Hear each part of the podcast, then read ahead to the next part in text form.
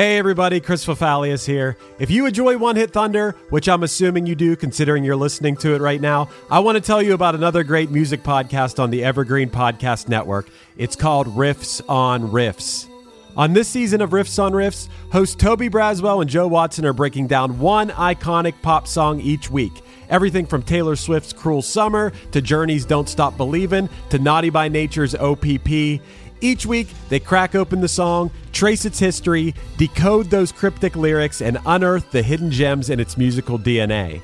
Not only do they dive into the song's history, lyrics, and impact, they also go down some fun and oftentimes hilarious rabbit holes. So, yeah, if you're a fan of One Hit Thunder, I think you'll also enjoy Riffs on Riffs. So, go hit that subscribe button on Apple Podcasts, Spotify, or wherever you get your pods.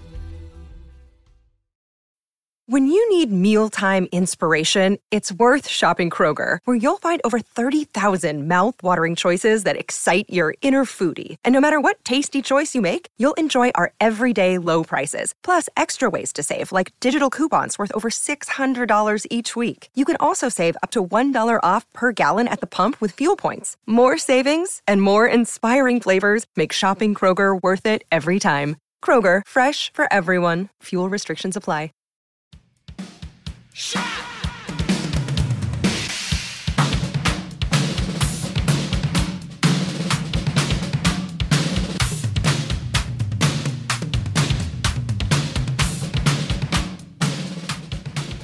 We have officially been doing One Hit Thunder for over 50 episodes, so it only made sense to ask the host Chris Fafalios to pick a song.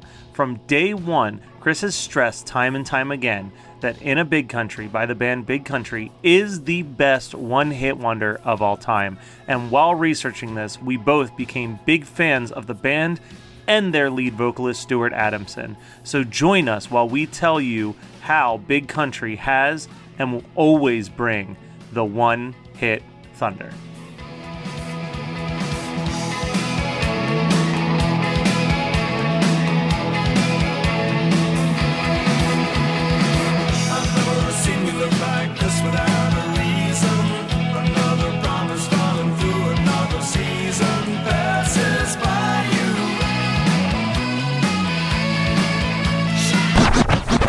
One hit is all you need money guaranteed.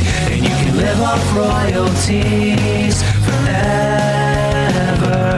And it makes me wonder is it just a wonder or is it one hit thunder? So, Chris, we got to episode 50, Here we are. and I said, for episode 50, you need to be the guest.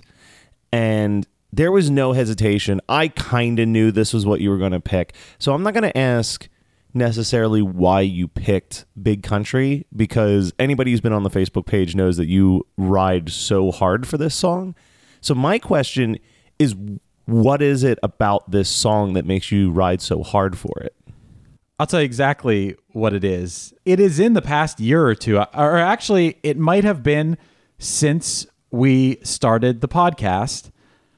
I was looking into everything that people were posting, suggesting for songs to cover on the podcast, which all got added into a giant playlist which we made. It's we have a One Hit Thunder Spotify playlist. It's also on Apple Music, but it's like over 300 songs. And then one day when I was bored, this is a very Matt Kelly thing to do. Yeah. Maybe you would do th- something even more extreme. You probably would have sorted this list in some other way. But But there'd be categories. Oh yeah. but I sorted the list just by going one at a time with the songs and being like, okay, I like this song better than that song. I like this song better than that song. And I ended up putting In a Big Country by Big Country as the number one so- song in the entire list. And the reason I did that is because when I was watching music videos as people were posting them in our Facebook group and things like that, I came across this performance of In a Big Country that was from ITV from a show called The Tube that aired on February 17th, 1984, which is actually my dad's 29th birthday. So my dad turned 29 this day and they aired this Big Country live performance. And this performance made me absolutely love this song. First of all, for being like a TV performance, it's it's in front of a live crowd. It is live. It is not some lip synced fake yeah, thing. it's not is- like what the BBC used to do all the time, like the tops of pops, where it'd be No. like, yeah, just sit there pretending you're playing the instruments and move your mouth. no, it's a live performance. The guys are so sweaty. Yeah. and the audience is having fun. At one point, two guys in the crowd jump up on stage and start dancing on the stage, and the performance I think is flawless. And I'm watching this, and I'm, I love the bass player uh, Tony Butler, who has the best moves, and he's having the best time, and he also has sick bass lines. And I'm just watching this, and I'm not saying this from perspective of these guys are so good. They remind me of my band. But the performance and how sweaty they were and how much they were enjoying it and how I felt like it was like a real thing. It reminded me of my own band in that I don't think we've ever gone on stage and tried to like play it off like we're some super cool guys or have some sort of crazy image about ourselves or whatever. But I always feel like we're putting our heart into it up there. When I watch these guys, I'm like, wow, this band reminds me of Punchline. if we if we would have existed in the 80s, this is what I would have wanted to sound like. This is what I think our live performances would have been like. And it just it endeared them to me so much because they reminded me of us in a way. So Punchline is going to be covering in a big country in 2021. I would I would cover this song in a second. I mean, and just talking about the song, which yeah, the song doesn't sound like Punchline, but the 80s were a time where they could have easily gone very synth, yeah. you know, and and this song just rocks. It's a great song. It, and I don't know how you first did you first discover the song just from someone posting it in the group or were you aware of it from cuz I found it through Rock Band 2. Was my introduction to this song. Right. Uh no, I knew the song. It's just that revisiting it probably because of this made me realize how good it is. Yeah. And especially Stuart Adamson's voice, it just sounds like the 80s. Yeah. No, I, I think that that's a, a really good assessment Yeah, of in, that. in a very good way. I mean that in the best way possible. in preparing for this, did you dive deeper into like big country as a band? Or I guess the question is, are you a big country fan or are you a in a big country fan? there are a lot of bands and artists that I would probably like, and I just haven't had the time yet to dig in. And I love this song. And as I dug in deeper, I realized, yeah, I like this song. I like this song. Yeah. And as it went on, I liked it more, more and more, and especially Stuart Adamson's vocals and the guitars are so cool. They used, and I, I looked this up, to make their guitars be reminiscent of bagpipes. They used what, what an an MXR pitch transposer 129 gu- guitar effect that is very recognizable and yeah it sounds like bagpipes it's not bag bagpipes it's guitars so, from someone like me who doesn't really know anything about music, are you familiar with what that particular tool uh, is? no no not not necessarily Okay. but i mean in general i know what type of effect it is yeah Okay, I was just I was like, is this like a normal way for someone to use that effect? Or are they taking that effect and doing something really unique with I think what they it- I think they did something pretty unique with it. I don't know anyone else that was using that tone that sounded like bagpipes at the time. They also used and Punchline has used this. I know we I first learned what one was when we were recording Action because we used it on it, but an EBow. They they use the EBow a lot. For anyone who doesn't know, you can look it up. It's E-BOW and you use it basically in place of a pick instead of strumming the strings. It's like a I don't even know exactly how it works. It's pretty cool technology actually, but it's like a light that, Oh. that you, you you shine the strings and it creates a sort of pretty slidey haunting type sound. So you know, Big Country uses that on a lot of their songs.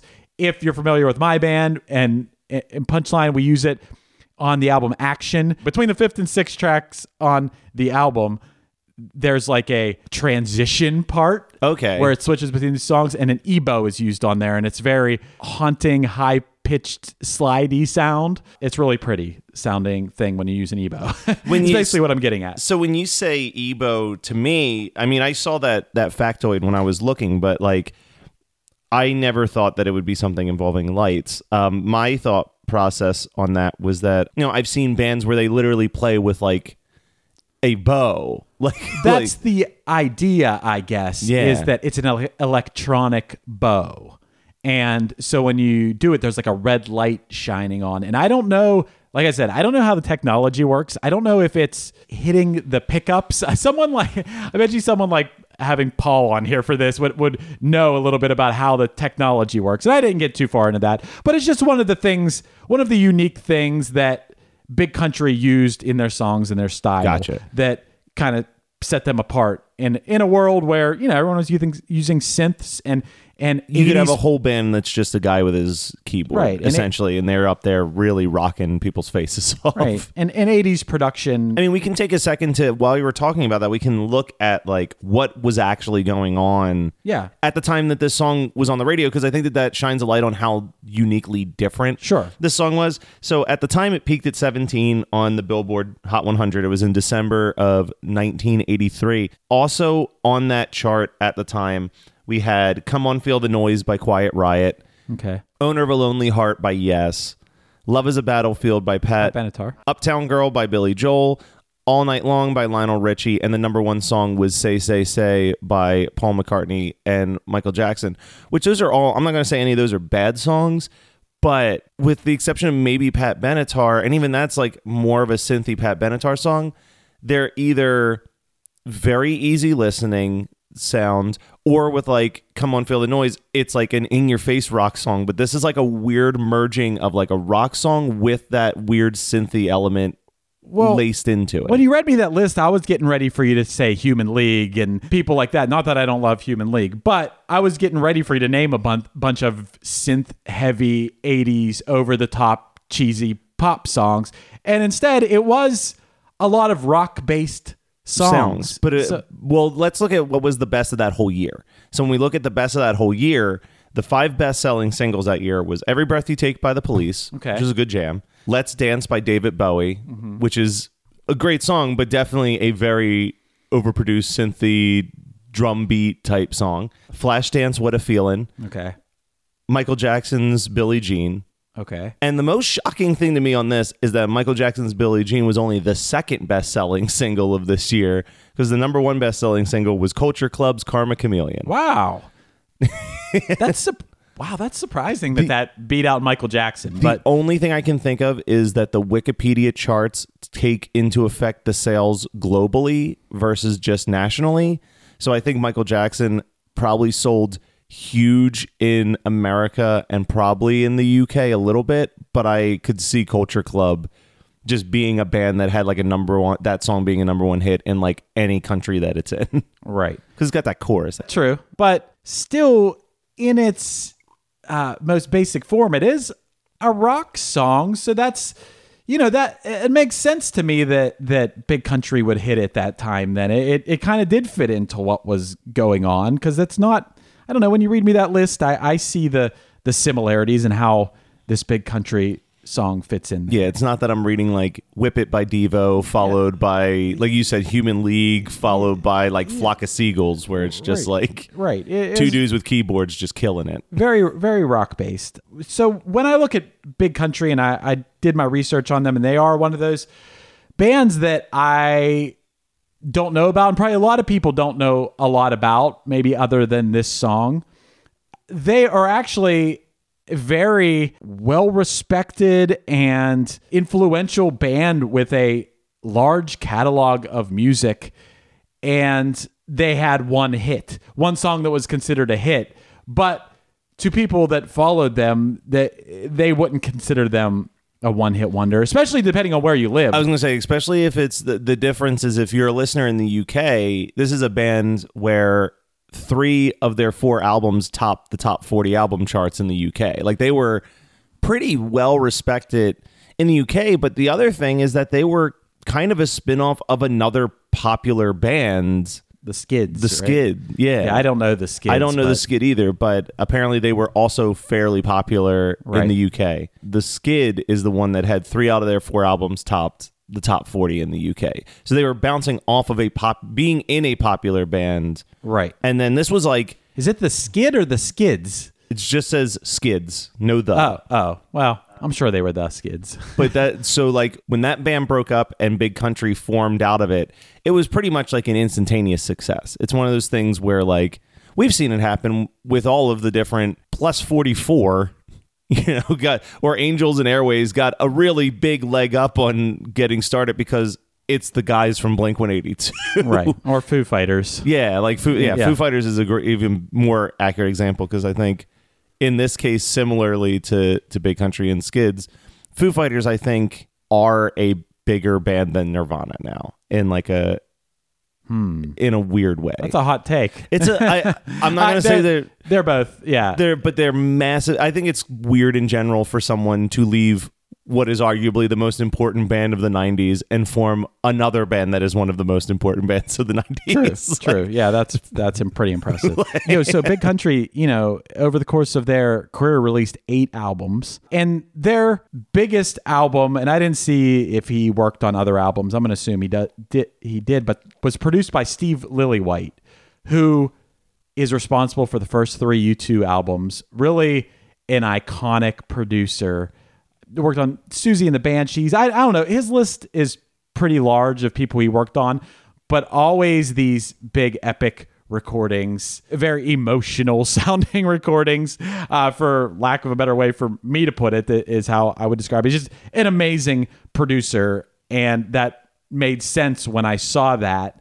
I was like, oh, yeah, it makes sense that the guy who produced U2 produced this. well, and I feel like when you're naming that stuff, so so like the Banshees and those first two U2 albums, those first three U2 albums, and then Big Country, is it feels like a lot of his work was like production work that maybe wasn't as appreciated in the moment that they were coming out as they were after the fact because like U2 didn't blow up until like their I think their third or fourth album when they did Joshua Tree.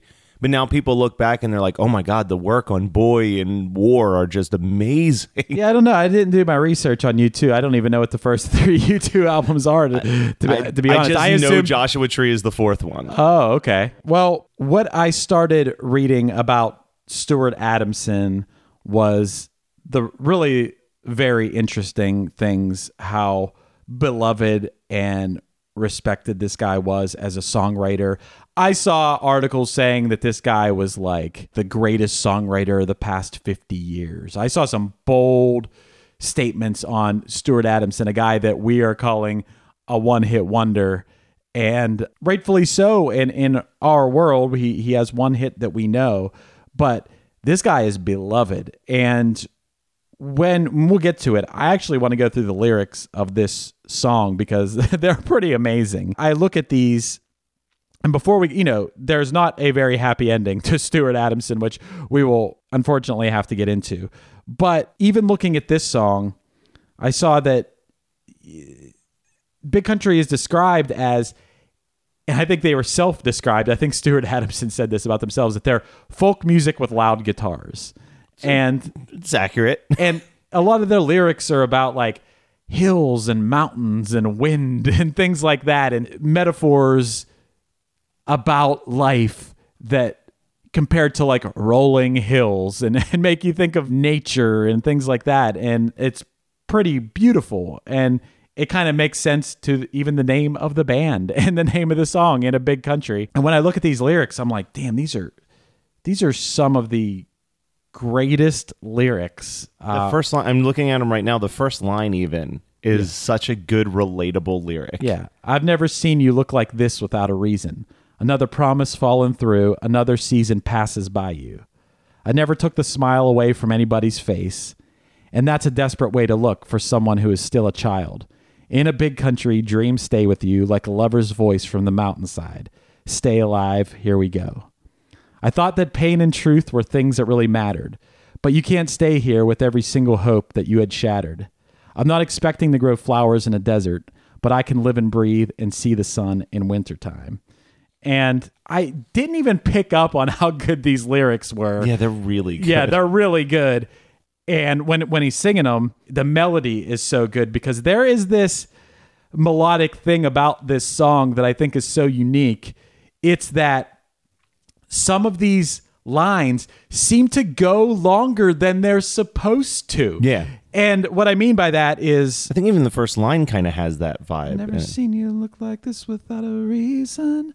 Another promise falling through another season passes by you. yeah, yeah, but the the chorus of it, the chorus of the song even seems to be like this run-on chorus where any other songwriter would have stopped or Yeah. put a break in it, but it's in a big country, dreams stay with you like a lover's voice fires a mountainside. It just it feels like a run-on sentence almost. We talked And- about this a lot during like the session of recordings we've done, but this is another one where if you gave me this and said this is just a poem, Right. I would read it and be like, yeah, totally. Another day is here, and you're ready for it. What to wear? Check. Breakfast, lunch, and dinner? Check. Planning for what's next and how to save for it? That's where Bank of America can help. For your financial to-dos, Bank of America has experts ready to help get you closer to your goals. Get started at one of our local financial centers or 24-7 in our mobile banking app. Find a location near you at bankofamerica.com slash talk to us. What would you like the power to do? Mobile banking requires downloading the app and is only available for select devices. Message and data rates may apply. Bank of America and a member FDIC. Judy was boring. Hello. Then Judy discovered ChumbaCasino.com. It's my little escape. Now Judy's the life of the party. Oh, baby, Mama's bringing home the bacon. Whoa, take it easy, Judy. The Chumba life is for everybody. So go to ChumbaCasino.com and play over 100 casino-style games. Join today and play for free for your chance to redeem some serious prizes. ChumbaCasino.com. No purchase necessary. Void where prohibited by law. 18 plus terms and conditions apply. See website for details. Like this is absolutely a poem structure. yeah, it reads beautifully, it sings beautifully, and you know, oh, to, you know, the the chorus comes in, and I, I just got to I, I want to read these because they're so good. So, so the the last verse of this is so take that look out of here, it doesn't fit you, because it's happened doesn't mean you've been discarded. Pull up your head off the floor, come up screaming, cry out for everything you ever might have wanted. I thought that pain and truth were things that really mattered, but you can't stay here with every single hope that you had shattered. I'm not expecting to grow flowers in a desert, but I can live and breathe and see the sun in wintertime. I just think these are so good. They like give me chills just reading them, let alone when they're sung by this guy with uh, what I think is like a beautiful voice and the melodies are awesome and the music just makes me feel so good. And I know from, like I said, I watched that video of them playing it live that I loved. From everything I've read about this guy, he had his problems, he had his demons, but he was a sweet and sensitive guy. well, it's so I think that especially like listening to those lyrics and knowing you and knowing your band, you know, I think Punchline likes to lean into something that's kind of similar with that song, where there's an element of subtlety, there's an element of imagery being utilized, but you can with with like first glance of lyrics get a pretty rough idea of what the story is but it's never like you know it's not telling a narrative story where it's like i know that that guy hurt you but it's okay. Like it's like this could be anything. It's a song just about struggling through a really bad time. It doesn't have to necessarily be a specific bad time. Comparison i think of a song like darkest dark or green hills by you guys on your newest album where there's a lot of like those songs aren't about a very specific thing but it makes it relatable no matter what the experience is you're like green hills is a great example because you know you're talking about john f. Kennedy and and all this stuff but then you get to that nothing's ever going to work out quite the way you think it's going to work out. And i i like thinking about that and then comparing it to something like big country where it's using a lot of that it's using descriptions of the big country and seeing the sunset in the wintertime as an influential like hey you might be really low right now but it's going to be okay. Like Right, get right. get off the floor. You got this. Yeah, and I don't mean to be comparing it to my band. The only reason I that I brought that up is just because if we're talking about a song and why I picked it is and why I relate to it and resonate with No, it. I think that that that's like totally makes sense. A big thing in in my personal life, and I don't expect anyone else to to view it that way or think about it that way. But for me, when I I, I relate to this musically and when I dove in more and more, I don't think that our band has any of that like necessarily folk influence or like Scottish influence that this band has. Well, yeah, Like, because this is another one of our many, many growing list of Scottish one-hit wonders. dude. And you know what else is crazy? that they have a song that's called "Fields of Fire." This song's great, by the way. "Fields of Fire" (parentheses 400 miles), and the Proclaimers have I- "I'm gonna be" (parentheses 500 miles). And these Scottish bands love.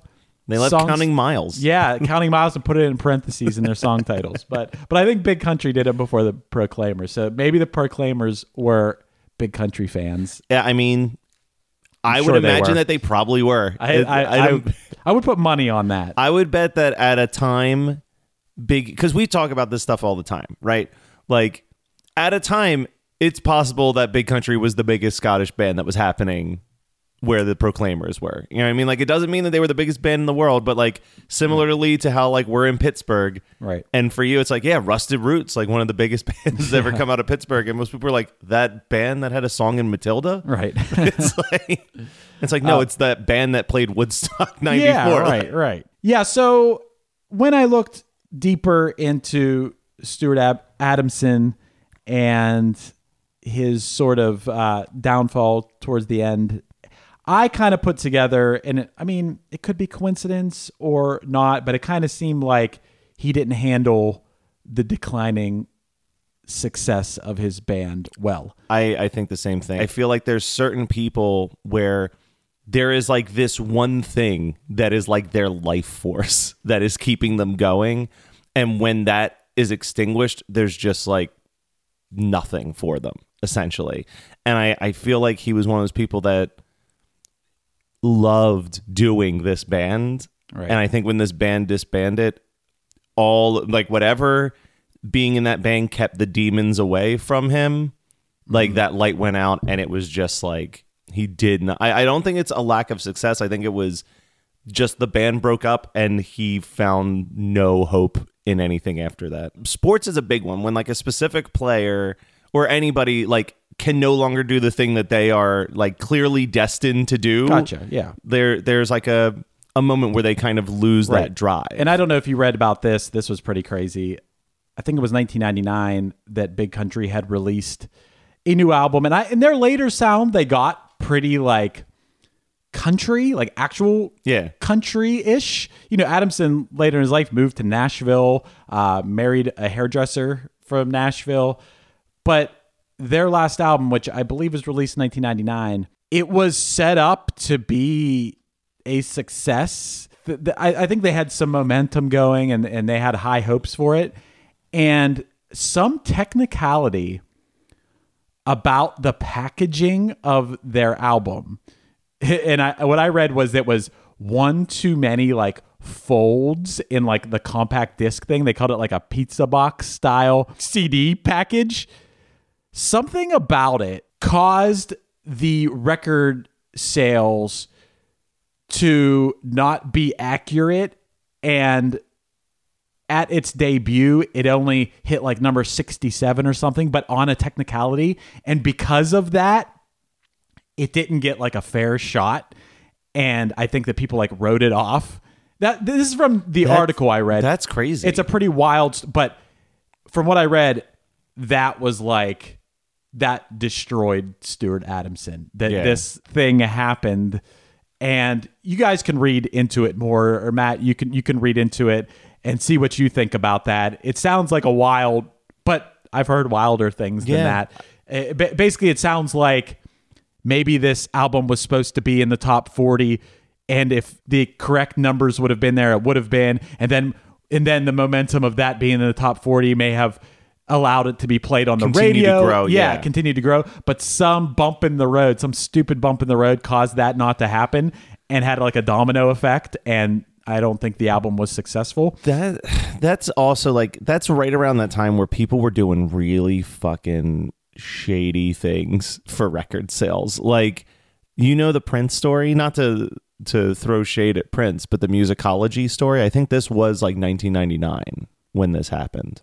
Uh, for as big of a Prince fan as I am, I I'm not sh- uh, I'm not sure what star you're talking about. He so there was there was concern that musicology was not going to be the number one record in America when it came out. So he went on the musicology tour, and every ticket purchase got a free copy of the album Right. Musicology, and they counted the full ticket price as the money made from every album sale, so that it would like have this crazy high Wow. Amount of like, oh yeah, the musicology CD made this much money, but it was Wow. people buying tickets to see Prince and just getting a free CD in the mail for for their ticket purchase. Wow. They, they let him get away.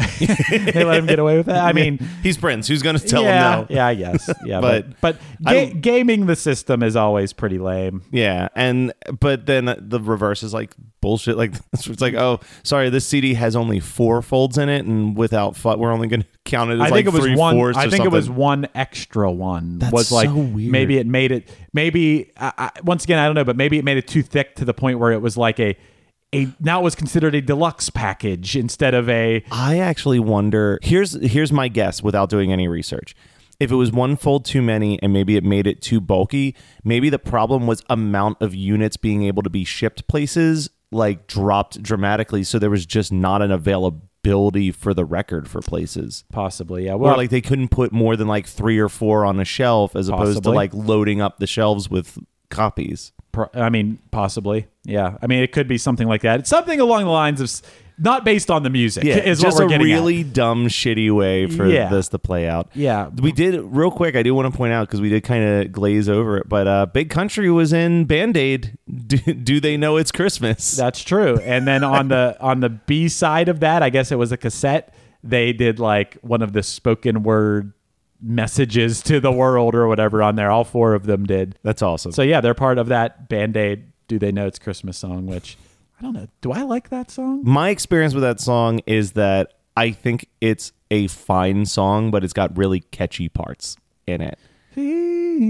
The- Yeah, Yeah, like it's got it's got some melodies. The guitar the guitar part towards the end is actually very big country as because it's that Yeah. do do do do do do True. do do do do do do do do do do do. True. Maybe that's what big country did. Maybe they brought him in with their guitar thing Yeah. to play that riff. That's possible, man. It does. you, you are right. It does sound pretty big country, and I've seen some major criticisms of that song and, and the sentiment behind it. You know, ab- about a bunch of rock stars singing about feeding the world or whatever. Yeah, that- to sell that- a record to raise money to feed the world instead of just like I don't know donating some Yeah, money to a country yeah. that could use it. Yeah, I don't know. I've seen several criticisms on it, but it, but it is it does sound like Christmas when you hear that song. Yeah, so Stuart Adamson he had a he was known for disappearing Yeah, and not being able to be found by people that were looking for him.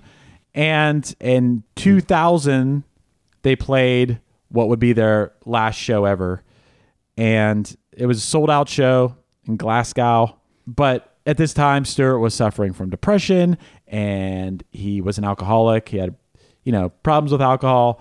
And then in 2001, he disappeared. The band put out something on their website saying they were looking for him. They hired private investigators to try to find him. At one point, he was in Atlanta.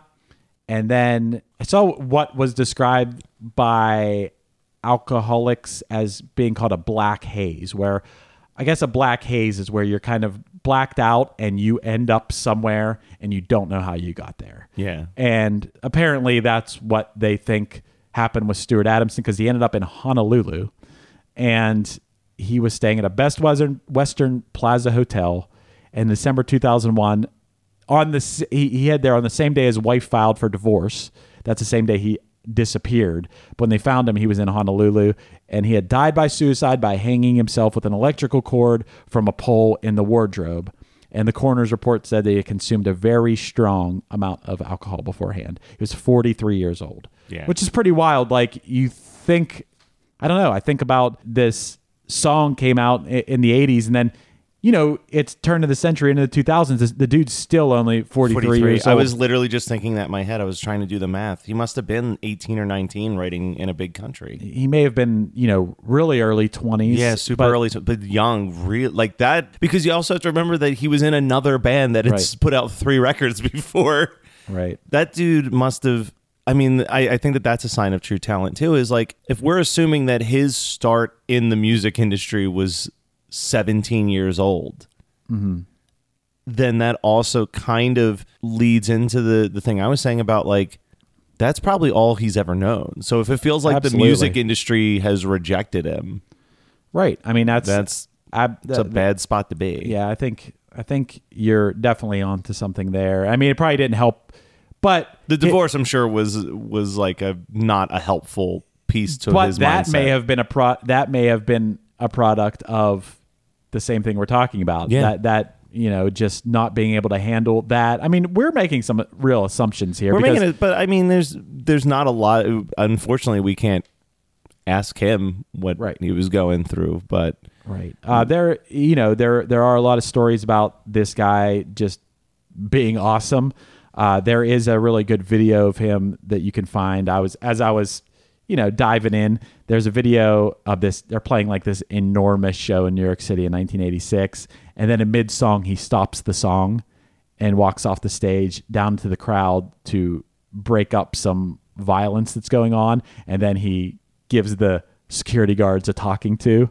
that's awesome. Yeah, it's really awesome considering how enormous this show was. This wasn't some show at like a punk club where Yeah, like this was like a an arena yes, essentially. Yes, Yeah. yes. And he went down there and he basically told them like, yeah, we don't go for violence at our shows, talking to the security about that. And I've unfortunately anybody I don't if you're a concert goer or playing in a band, definitely you've seen it where the security guards get on a power trip. Yeah. And And it changes the mood of the show immediately Yeah. after it happens every time. Right. And of course, there are situations where the security guards are helping people out by getting some drunk asshole out of the out of the crowd who's being slamming into people and stuff. And of course, that's a good situation. But sometimes I've seen the security guards be way too hard on Kids just having fun. a kid. Ju- yeah, a kid partying at a show. you you know, can so- you can tell the difference. Yeah. That's like the big thing. Like you can look I've been to enough shows where you can look into the crowd and tell when someone's having a good time and when someone's there Yeah. with the intention of causing trouble. Yeah. So I think that someone whose full-time job is to be at shows watching for that stuff should know more than 23-year-old Matt Kelly throwing a show. yeah, I mean, I don't demonize all security guards. I mean, there's been lots of nice ones, and you know, there are those ones that the kid is crowd surfing in the crowd and pulls him up, and then he just like sends him on his way down the side of the stage back into the crowd, and that's nice. But then Yeah. you see the ones who, you know, the meatheads who do. You know, uh, the, the same ones who are screaming at people after the show, like, get the fuck out of Yeah. here. All right, you gotta go. home." Like, come on. You know, Yeah. people are just hanging out and being calm and nice. Like, why are you doing that? So, anyway, the video was cool. It was a cool video of Stuart Adamson, and I had to write down this this quote about him from Stuart's funeral, and said he had a heart as big as a mountain, and he was a real romantic soul. Adamson wrote the songs that U2 wished they could write, and The Edge said that at Stuart Adamson's That's funeral. amazing. Yeah. That's solid stuff. Yeah. The Crossing, the album that In a Big Country's on, went on to sell 2 million copies and in the meantime became my favorite one hit wonder ever. There you go. That's the, I mean, and that is the most notable thing about in a big country. Yeah. Now, uh, I'm sure that it's Chris. It's on the wiki page already. Host of One Hit Thunder, Chris Fafalios' favorite one hit wonder. yeah. So, yeah, dude. Is there, I mean, we're 50 episodes in now on a podcast about one hit wonders. I think it's a noteworthy note for Wikipedia that the host of One Hit Thunder, a podcast specifically about one hit wonders, named In a Big Country by Big Country the greatest one hit wonder ever. I think that's Wikipedia worthy, actually. I'll see if I can get that on there. Okay. All right. I have to wait until this episode comes out because I think we need to have it as a reference point. Otherwise, they'll pull it within like the second that I click yeah, save. Yeah, But yeah, but after after this episode airs, I think 50 episodes of a podcast about one hit wonders makes us a legit source, a legit authority. I think so. I mean, at what point do we become that?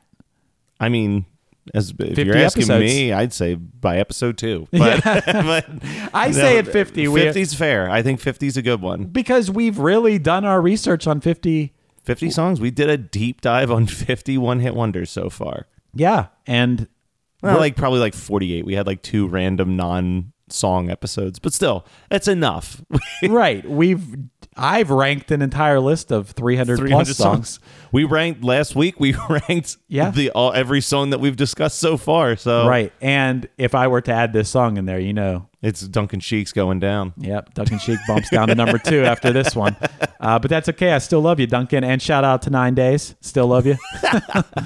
Well, Chris, it's been a blast doing 50 of these. yeah, man. Hell It- yeah. It's kind of a bummer that like That we have to stop now? No, yeah, it's over from this point. No, like in I'm thinking about January of this of well at the time this comes out last year. I went and saw Punchline played Delightfully Pleased. Mm-hmm. Where was that? Rex? What was the name of that place? Rex. Rex. We were at Rex, and I remember we looked at each other and we were talking, and I said, "I think we could do a live show here for episode 50." And you were like, "Absolutely." well, that ain't happening, but maybe fingers crossed, episode 100. Well, it's definitely not happening because through the pandemic, the Rex Theater is But I now closed. Mm, I saw. yeah, it's crazy how different things are from. So much hope. That- so much to hope in now. us leading up to like I think that was like a week before the first But- episode dropped. We were like, this is going to be huge. But it's a perfect thing to do. I mean, I, thank goodness for podcasting, man. oh, it because kept me alive during this last yeah, year. I mean, it's it's a it's a way to express yourself at a time where th- it's a lot harder. You Yeah. can't do it in a live setting unless it's some cor- sort of weird situation. But yeah, man, I- I'm glad we did it. It was like uh, it it was like you came along and said, "Hey, this this crazy thing's about to happen in the world, so maybe we should do this." I knew. Yeah. That's going to be the conspiracy theory. Hashtag Matt knew. Tell me how you get to sleep at night, sleep at night. Tell me how you get to sleep. Been One Hit Thunder. One Hit Thunder is hosted by Chris Fafalios of the bands Punchline Pack and Another Cheetah and produced by Matt Kelly of Geekscape.net. Underneath me, you're hearing Tell Me How You Sleep off the Punchline album Thrilled. You can get that album and other merch at punchline.com. Let us know your thoughts on the show by emailing us at onehitthunderpodcast at gmail.com. And make sure to rate, review, and subscribe to us on your favorite podcasting app. Tune in next week for another episode of One Hit Thunder. No ring upon my swollen hand. Ooh, ooh, in the chapel you jumped on my shoulders, tackled me through the door to the sidewalk. I looked up at the steeple behind you, with my bad velcro to the blacktop. Tell me how you get to sleep at night, sleep at night. You're listening to the Geekscape Network. It's time for today's Lucky Land horoscope with Victoria Cash. Life's gotten mundane, so shake up the daily routine and be adventurous with a trip to Lucky Land. You know what they say your chance to win starts with a spin. So go to luckylandslots.com to play over 100 social casino style games for free for your chance to redeem some serious prizes. Get lucky today at luckylandslots.com. Available to players in the U.S., excluding Washington and Michigan. No purchase necessary. VGW Group, void where prohibited by law. 18 plus terms and conditions apply. Well, hey, friends, my name is Zach Lupetin. You may know me from the band Dust Bowl Revival, but I also host a music discovery podcast called The Show on the Road. For the last five seasons, I've been able to dive deep and have intimate chats with folks like the Lumineers, Ani DiFranco, Vulfpeck, Keb Mo, Lake Street Dive, Bela Fleck, and more. So, guess what? After 150 conversations with some of my favorite songwriters from around the world, we are bringing brand new episodes to the Osiris Network. New interviews and intimate acoustic performances will be coming at you this summer. And which episodes are coming next, you ask? I am Zach Goody, the lead singer for the band Smash Mouth. Our band is called Milky Chance. We are based in Berlin. My name is David Shaw. I sing and write songs with my band, The Revivalists. Trust me, these conversations go some wild places. So subscribe to the show on the road on Osiris, and we'll see you soon.